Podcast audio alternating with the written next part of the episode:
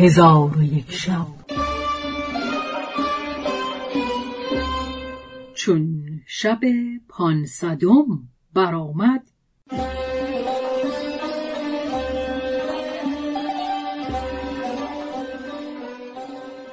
گفت ای ملک جوان پس از آن بوزینگان با جانشاه گفتند ای ملک بدان که تو پادشاه ما هستی و ما در خلوت تو خواهیم بود. بخور و بنوش و هرچه گویی به جا آوریم آنگاه بوزینگان برخواسته در پیش او زمین بوسیده هر یکی از ایشان از پی کار خیش رفت و جانشاه در فراز تخت بخفت و مملوکان در گرد تخت به کرسی ها بخسبیدند. چون بامداد شد وزرا و رؤسای بوزینگان به نزد جانشاه آمدند و لشکریان ایشان نیز از پی بزرگان درآمدند تا اینکه آن مکان پر گشت و در پیش جانشاه صفها برکشیدند. آنگاه وزرا پیش آمده به جانشاه اشارت کردند که در میان ایشان به حکمرانی بنشیند. پس از آن بوزینگان بانگ بر یکدیگر زدند و بازگشتند و جمعی از ایشان در پیش تخت از بحر خدمت بر جای ماندند.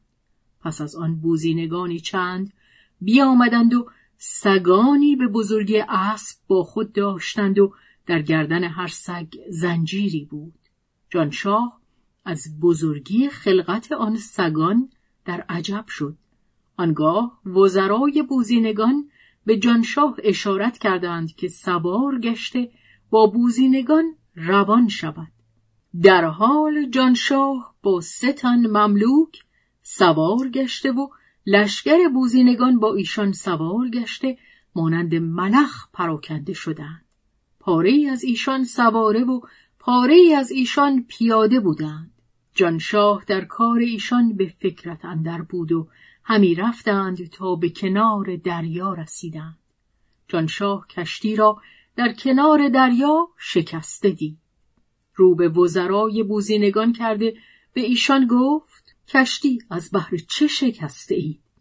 گفتند ای ملک بدان که چون تو به جزیره درآمدی ما دانستیم که تو پادشاه ما خواهی بود ولکن بیم از آن داشتیم که تو از ما بگریزی و یاران خود به کشتی نشانده بروی بدین سبب ما کشتی را بشکستیم جانشاه چون این سخن بشنید روی به مملوکان کرده به ایشان گفت در رفتن از برای ما حیلتی باقی نماند و هرگز از نزد بوزینگان نتوانیم به در شد. ولکن ما را به تقدیر خدای تعالی شکیبایی باید.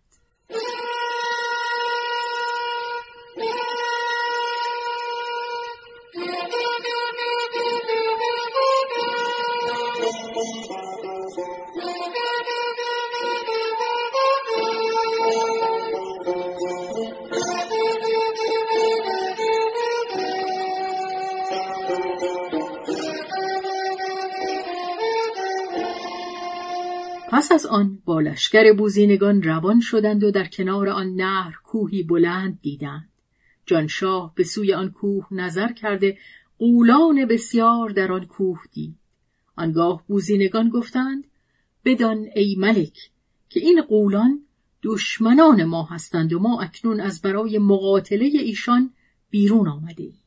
جانشاه از قولان و بزرگی جسته ایشان حراس کرد و ایشان را دید که پاره سر مانند گاو و پاره سر مانند اشتر است.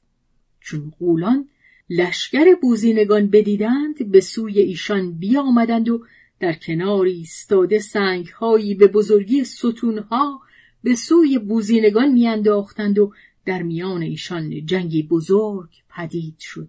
چون جانشاه دید که قولان به بوزینگان چیره شدند فریاد به مملوکان زد و به ایشان گفت کمانها و تیرها به در آورید و این قولان را از ما بازگردانید. مملوکان چنان کردند. لشکر قول را مهنتی بزرگ روی داد.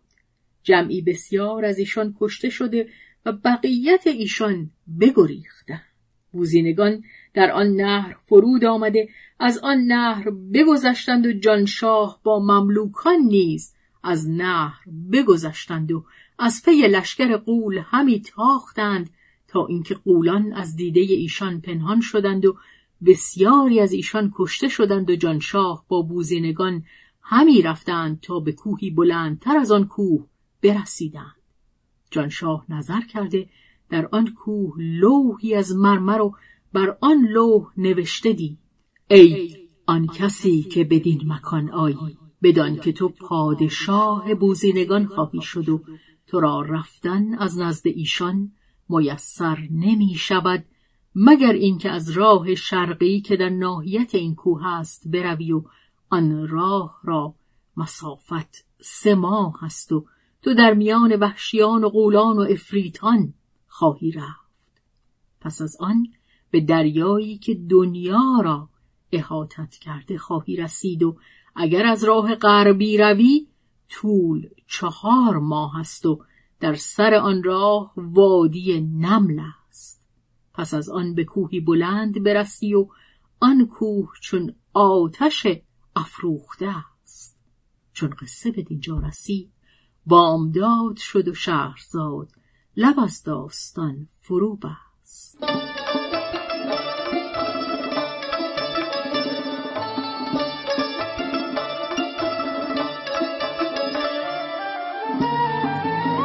قصه گو شهرزاد فتوحی